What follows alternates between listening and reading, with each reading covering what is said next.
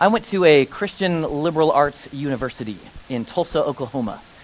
And, and uh, wow, good preaching already. Thank you, Saul. Um, and, uh, and it's a weird place, I'll be honest with you. Um, there's a lot of wonderful things that happen there, and there's a lot of weird stuff that happens there. And one of the weird things that happens there is like this just seemingly insatiable desire to find your mate. Like it's just like it's just it's just you it's like you got 4 years and you better make this happen or else you're in trouble and that's the end of it. That's what it feels like anyway. Um, while I was there, I actually did meet my mate. Uh, I was sitting in Saga, which is the cafeteria, and I was sitting, I think, by myself. Oh, for me. I was sitting, I think it was my first semester, actually, and I was sitting there uh, I was sitting there at, at, the t- at the lunch table I was eating, and this girl walked across my line of sight. She was wearing, I think, a dark dress, had flowers on it, and I was like, hey, who is that? Because I'm going to get to know her. and um, I lost her because she ran off, and I had a mouthful of food, so I didn't want to, I didn't want to do that. So, so she went uh, away, and then it was probably a week or two later, I showed up at this audition. This, it was Music Ministries audition. It was to uh, audition for the choir that sang in chapel. And so I was about to audition, and just a few people before me, this girl, that same girl, she stands up and she auditions. And she's got the most beautiful singing voice and this huge smile. You witnessed it, it was happening right about here today. And, and, and, and she was singing the song, and she was doing sign language while she was singing it. And I was like, I have no idea what this means, but I'm all over it. I love it. And so so, anyway, um, uh, we got selected for the same choir, and we ended up actually going on a tour together to Nigeria and spent a month in Nigeria in some of the worst conditions, and I really got to know her. And um, so some time went by, and I was like, I'm, I'm going to ask this girl out. Now, my dad always, uh, he always accuses us guys of, of not moving fast enough. His sons, he's like, you, bo- you boys need to get on it. You need to move. You need to ask the girl out. so, so she was actually dating somebody the entire time that she was on that trip, and so I was very respectful. Um, but one day, my roommate, he came back from uh, lunch and he, he came in the dorm room and he slammed the door and he said, Dude, they broke up. And because he, would, he was a good room, he would always ask her. He'd always say, Hey, so are you still dating that guy? And she'd say, Yeah, I am. And he would say, No, okay. And so, and so he came back and reported it to me. They broke up. And so I let her grieve because that's a big deal for you know a young woman. So I let her grieve for about an hour and I called her. So so we went out and um, went on a couple dates, and it was great. And then a summer kind of went by, and I led a team, a missions team to South Africa. And then we came back, and we kind of were, were kind of getting together. And then one night in the Barnes & Noble parking lot, she tried to dump me. She just said, hey, this isn't going to work, and we're from different sides of the country, and, and I don't know, and I'm just not sure. She got a little scared, and so she dumped me, and I, I said, okay, I understand. I drove her back to the dorms, and we got out of the car, and I walked around uh, to, to, you know, I opened the door and she got out and I said, it, it really is okay. And I leaned in and I gave her a kiss on the cheek. That was the first time I'd ever done anything like that. Messed her up. And so, so, so she went in, so she went into the dorms and, um, and then I, I, sent her a message later that night, and I just said, hey, we don't have to be a couple, but I'm not just going to let you not be my friend. I, I, appreciate you so much. I took the pressure off, and she felt good about it, and so she kind of came back uh, in a couple months. And so uh, I proposed to her, and uh, we got married, and we have three children, and it's been marital bliss ever since.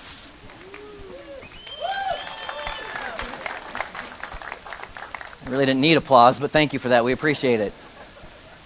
Now, here's the weird part of the story. So, so uh, at ORU, which is the school I went to, it's a very charismatic school, and um, and so this happened all the time. Like li- literally, this this, it wasn't just normal guy girl pickup lines, like Christian cheesy pickup lines, like, like oh, are you an angel? Because you must have fallen out of heaven, or whatever. It wasn't any of, any of those things. It was, like, seriously, guys would go up to girls and say, hey, the Lord spoke to me and said that you're going to be my wife. Like, that would literally happen to girls. And did it ever happen to you? It did happen to her. It, ha- it actually happened to her.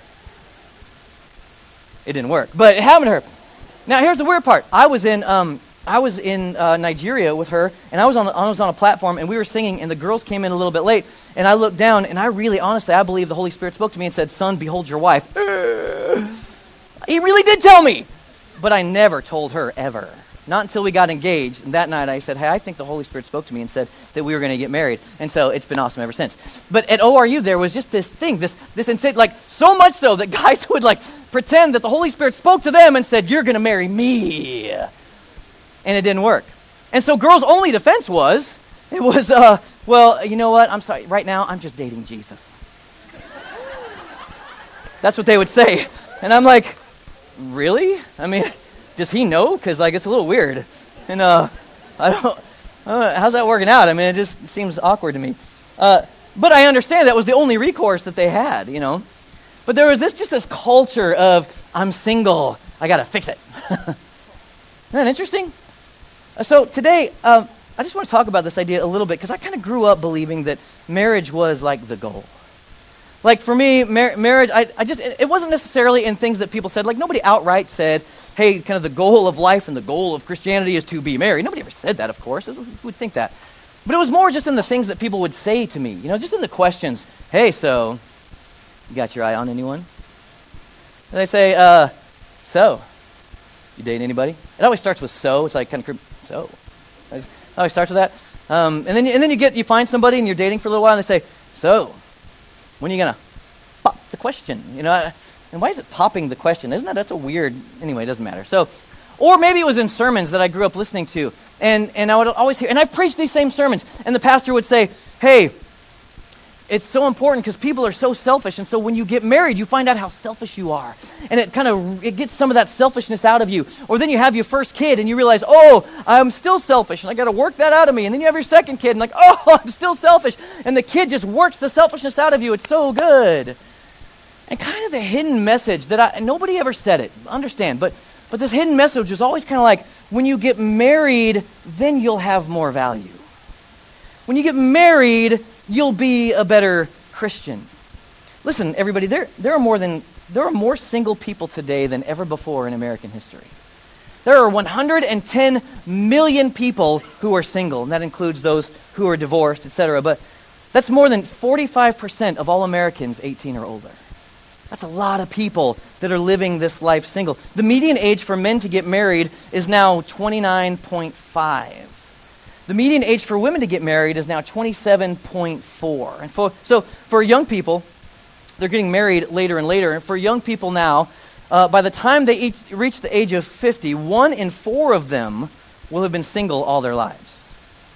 It's a major shift in our society and in our culture. So, is marriage really the highest ideal that we're all, that all of us, everybody, that we're all supposed to strive for? Is that really what Jesus planned for everybody? Like, is that really the main goal?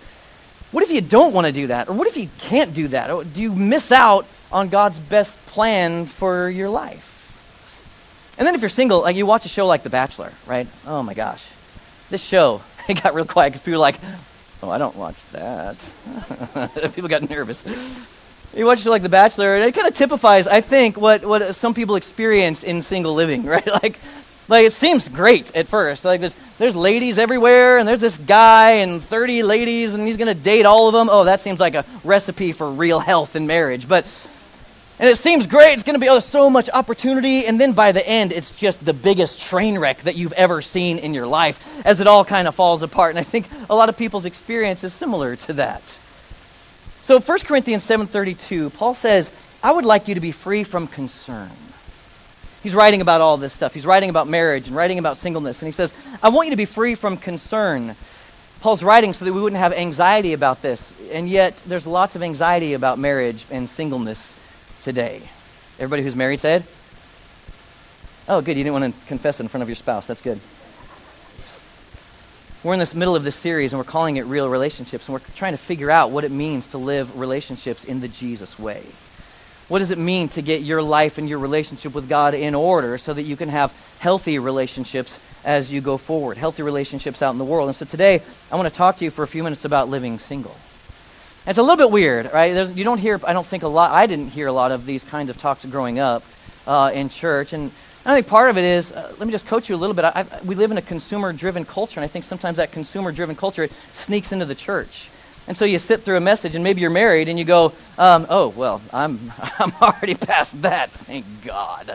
Uh, I'm already past that single stage, and so this isn't for me." But don't don't do that yet. Don't don't shut me out yet. You just heard that the stats for single people in our country, 45%, almost half of the people in our nation. And actually, in the Austin area, I think it's over 60%.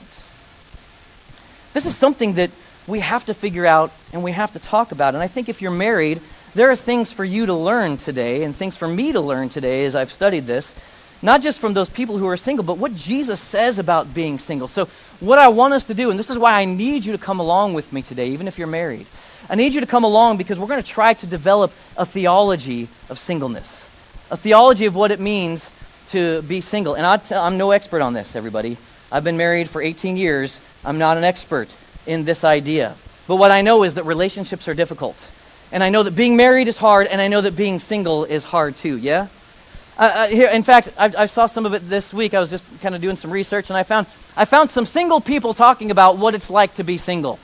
And I found them through the means that many of us uh, communicate through Twitter. And so here's, here's one of the first things uh, this guy, Kevin, said Life is short. If you have a crush on someone, walk right up to them, then a little past them, and just keep going. It's probably not worth it. kind of, kind of the MO of some people today. Or this person who said, apparently you got to talk to people and go outside in order to date. Hashtag why I'm single. That's, I'm just, I'm not into that. That's not what I'm looking for. Or this person, this lady, I love this. She said, Who are we? Single young professionals. What do we want? For perishable groceries to be sold in smaller portion sizes. Please. Please, everything is going bad at my house. Or this person here is a Valentine's Day plan breakfast in bed, chocolates, watch movie, dinner for two, regret eating two dinners, cry alone. Our hearts go out to you. I know. How about this one? This one. So crazy to think about how my future significant others currently out there in the world wondering why they have no arms or legs, body at all, and no conscience because they don't actually exist, and I'm going to be alone forever. I know. This is good. I just want to tweet those guys, hey man, you're going to make it. Or finally, this person, I love this next one, said, uh, There's plenty of fish in the sea, but you know what else is in the sea? trash. There's a lot of trash in the sea. That's, that's, that's, what, that's what's out there. it's hard, everybody. And you know what? It gets even harder because when you look at American culture, and even I think somewhat in the church culture, you see two views on marriage. You see people who are obsessed with marriage, obsessed with marriage. Like, I, I, oh, I just can't wait to get married. I just can't wait for that day. I just want to find my, and Christians even use this word, my soulmate. Like, just find that one person who can make me complete. They bought into the whole scene in Jerry Maguire. That whole final scene. You complete me. Shut up. Shut up. You had me at hello. Right? That whole scene. You remember it? You complete me. Never has there been such a beautiful cinematic moment that is such a lie. What a dirty lie. Because no person was ever designed to complete another person. Only Jesus can do that kind of work. So don't buy into that. Here's what author and theologian Tim Keller said. He said, I want someone who will fill every vacancy in me, awaken dormant gifts inside, and continuously enrapture me in otherworldly emotional bliss. Well, this may come as a shock to you. This puts tremendous pressure on another human being. it's a pressure that doesn't belong to a human being. And yet we tend to idolize marriage.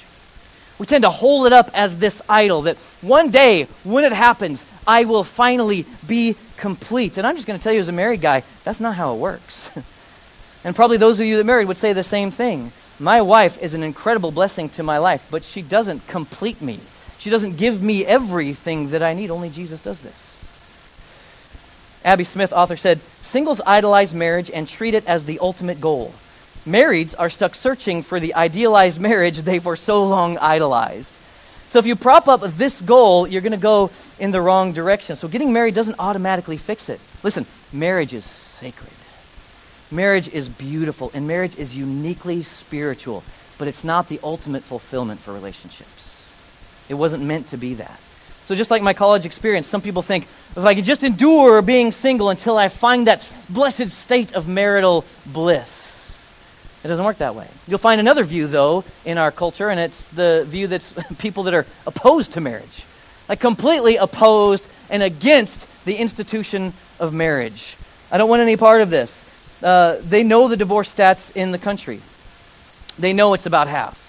They know that unfortunately that percentage is the same inside the church. They've seen that. So, so they'll say things like, marriage is basically slavery. Like that's what it is. It's just, it's like, or I like how somebody put it. I heard somebody say, they called it legalized patriarchal oppression. that's, oh, yikes, there's some action over here. Don't, don't pay any attention to that. They're, we're counseling them, they're going to be fine. And listen, there have been plenty of abuses, everybody. We've all seen some stuff. There's no doubt about it.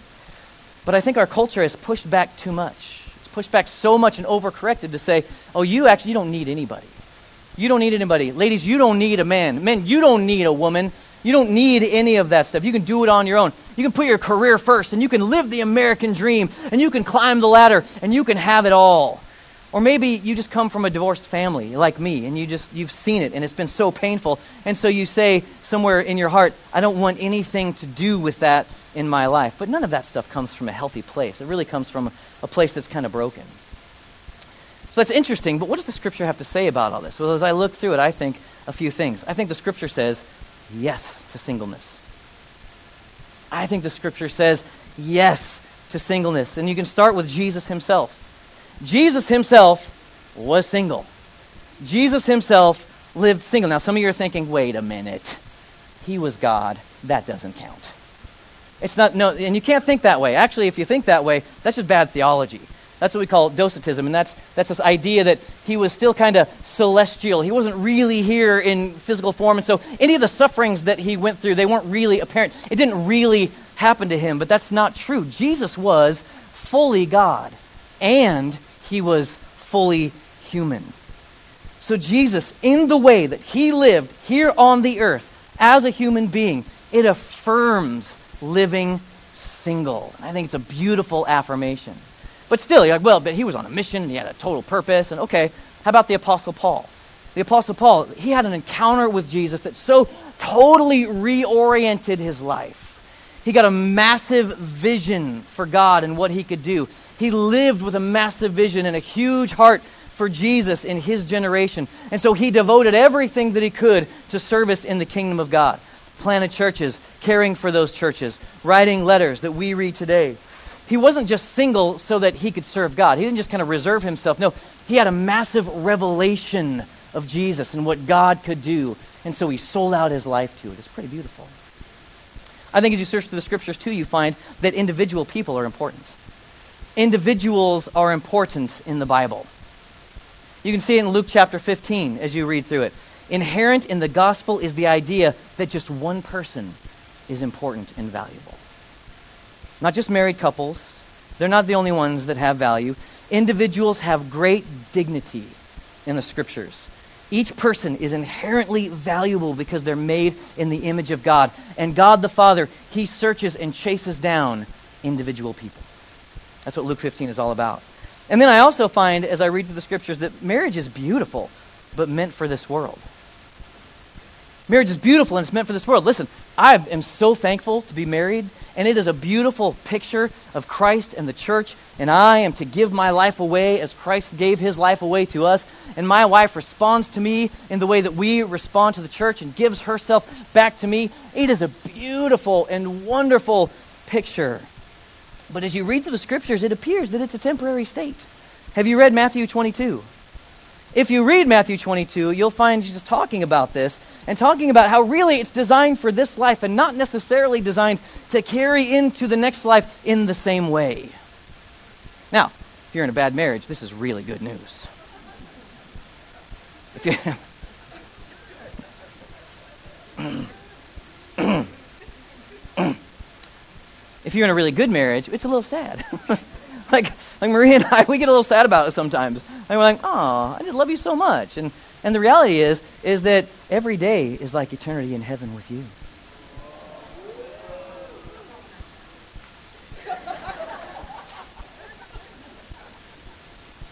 No, that is actually how we talk about it. But think about it, right? You're born single, and life typically kind of ends up single, and you kind of enter into eternity, one with, with God and Christ, and that's going to be a wonderful and glorious day. But it seems like marriage, even at its best, is just a temporary statement for this world. You can read Matthew 22 later. So Jesus comes along and he says something completely different than culture. Rather than being obsessed with marriage, rather than being opposed to marriage, Jesus comes along and says singleness is opportunity. Singleness is opportunity.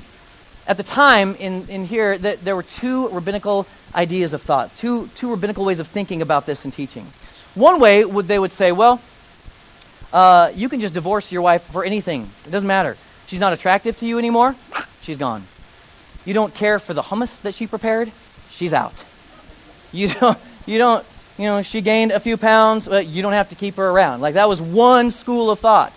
And of course, there's another school of thought, more like today, where, where they would say, no, you, you can't do that. There's only very few circumstances where that can happen. And so the Pharisees, they come to Jesus with these ideas and they're trying to trap him. In Matthew chapter 19, verse 3, it says, Some Pharisees came to him to test him, and they asked, Is it lawful for a man to divorce his wife for any and every reason?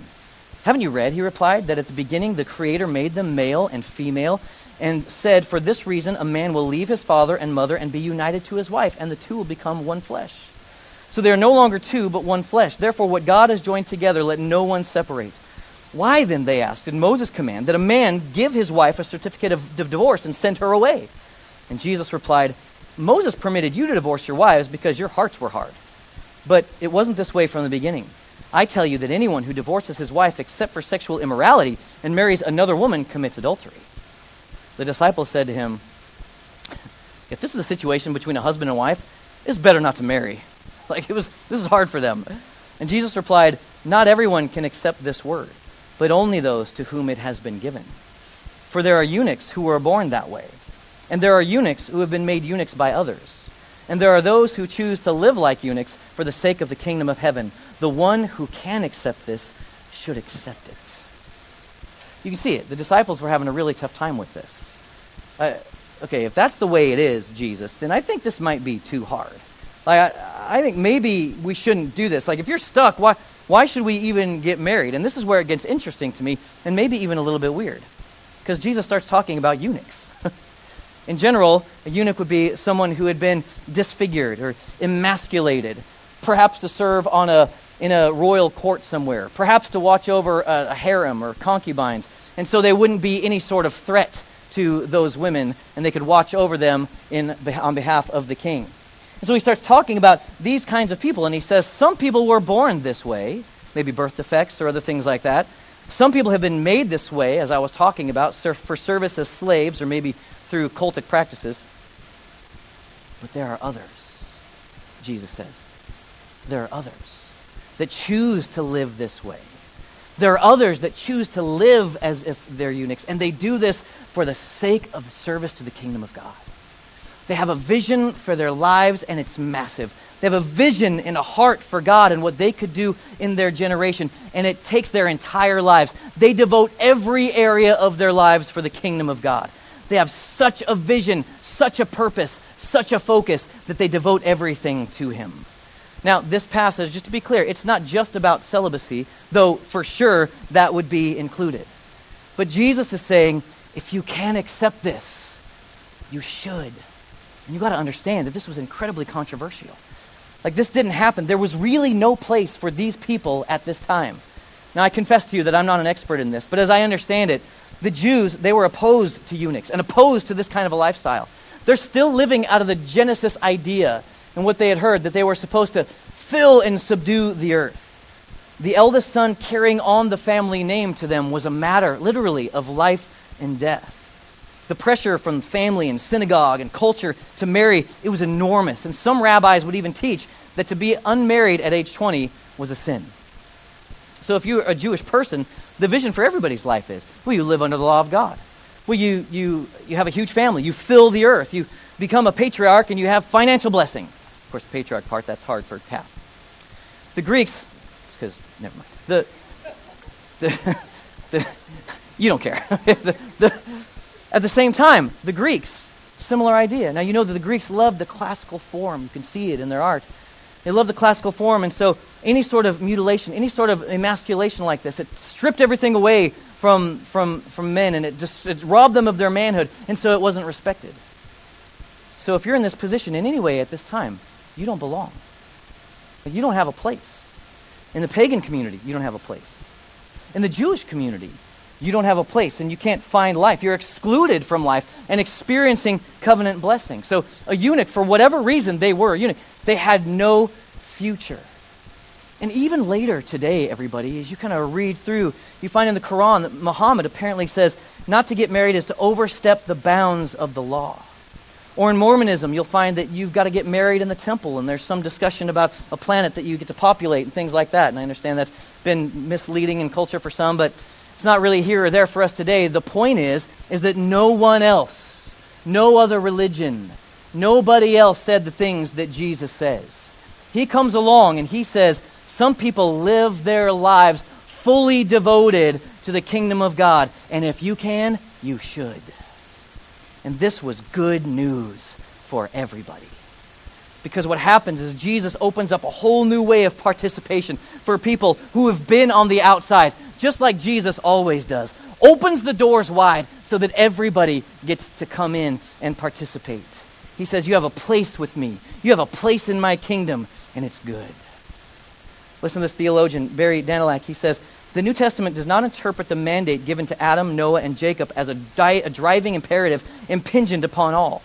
Nor are the traditional marriage, procreation, and material prosperity explicitly associated with covenantal blessing in the New Covenant. Instead, the central message of the New Testament is in proclaiming the good news of the coming kingdom of God. Jesus' primary concern in his ministry is not to provide a prescription for living well in the land, but to bestow a spiritual life, a new life in the Spirit that is eternal life.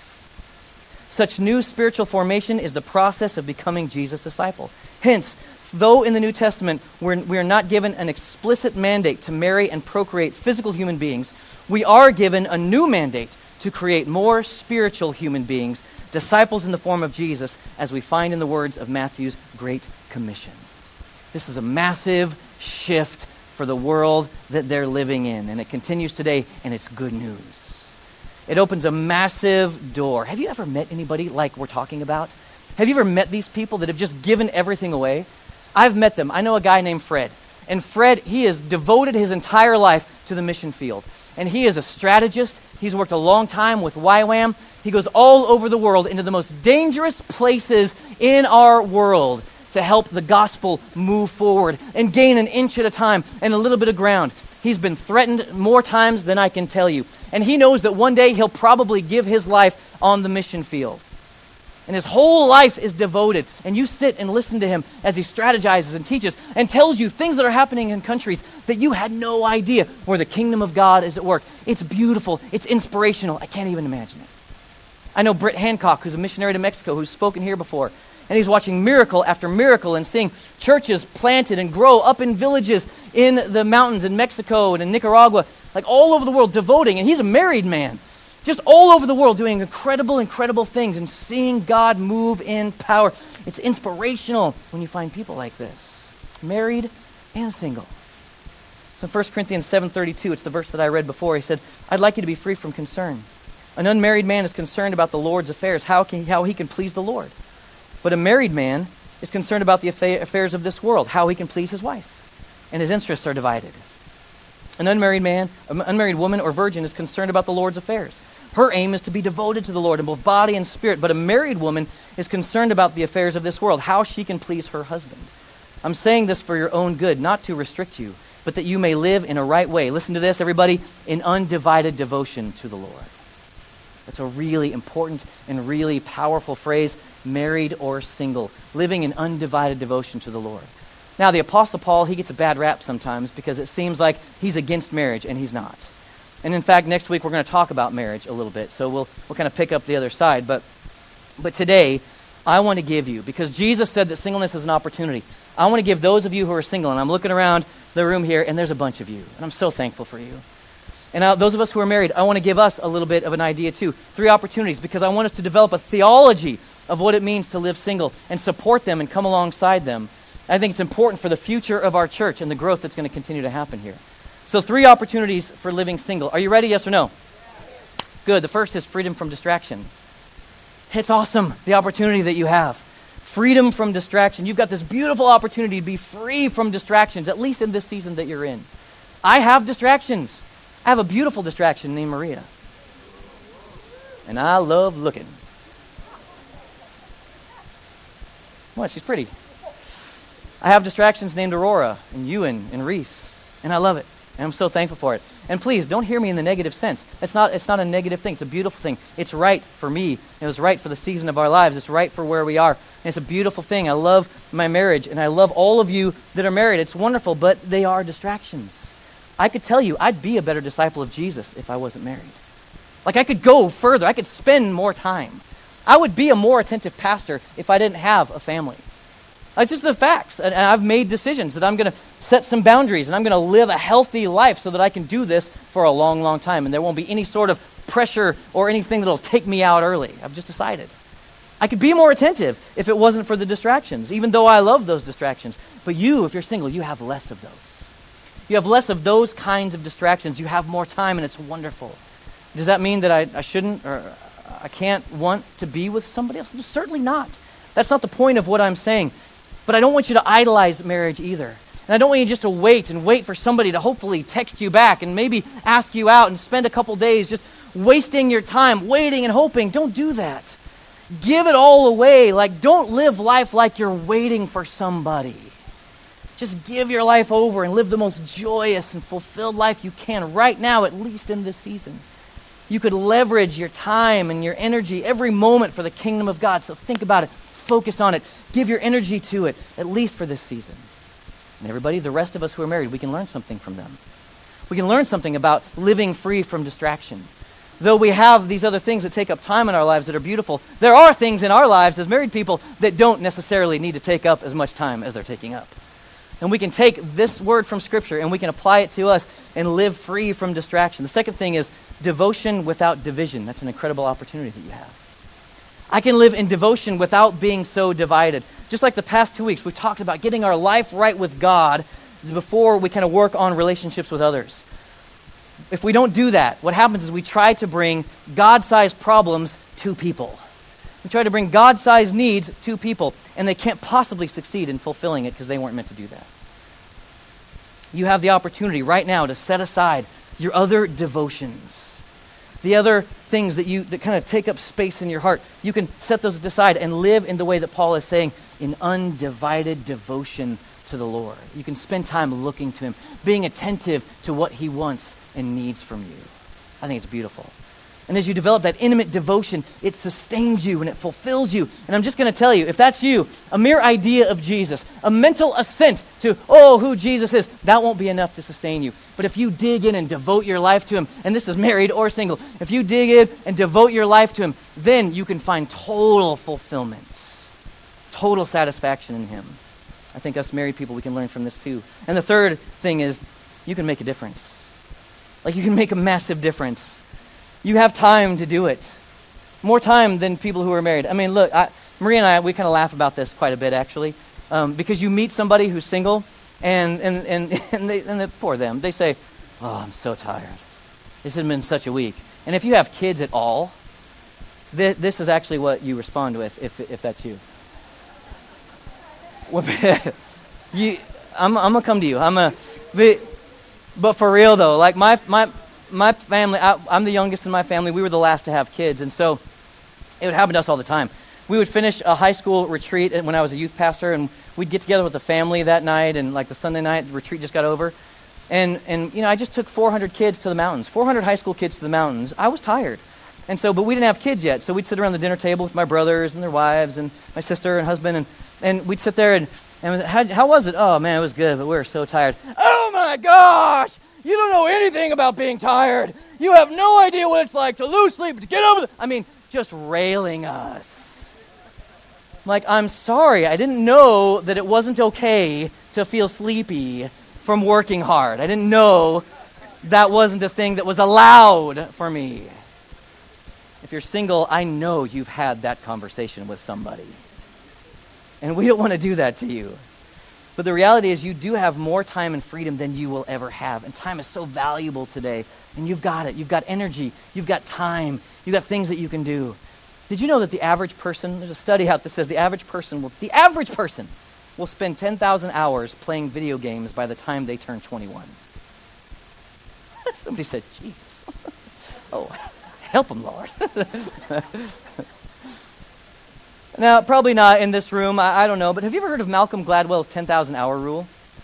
Malcolm Gladwell, he, he's an author, incredible, brilliant mind, and he says he's done so much research and study on this idea that really it takes 10,000 hours to become an expert in something. 10,000 hours to become an expert. So in 10,000 hours, you could get your undergrad and, and graduate degree. Like in 10,000 hours, you, you could become uh, world class at just about anything. Look, there's no condemnation here in this space for those who are in Christ Jesus.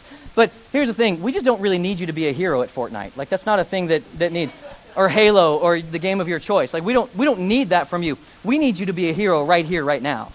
We need you to be a hero in our generation, in Kyle, in Austin, at your workplace. Like, that's, that's where you're really needed. And so I just want to encourage you. Look, everybody, why don't you guys come back up? Look, I, I understand that singleness can be a challenge, and for some of you, it really is difficult. And for others of you, it's kind of awesome and you love it. And I love that. And I think it's wonderful. I think it's an incredible thing.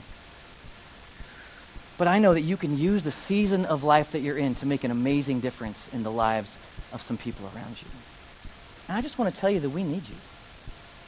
Like we, as a church family, we need you and we need your voice. And I can tell you this too. Again, marriage does not fix all of it. And it's better. It's better to be single than just to settle and hurry up and kind of fill that need. It's much better for you to just wait for the right time and the right person. Everybody, I want us to recapture the dignity of singleness as a spiritual gift in our church. I get this is a little bit different than most of our messages, but but I really do believe that it's important.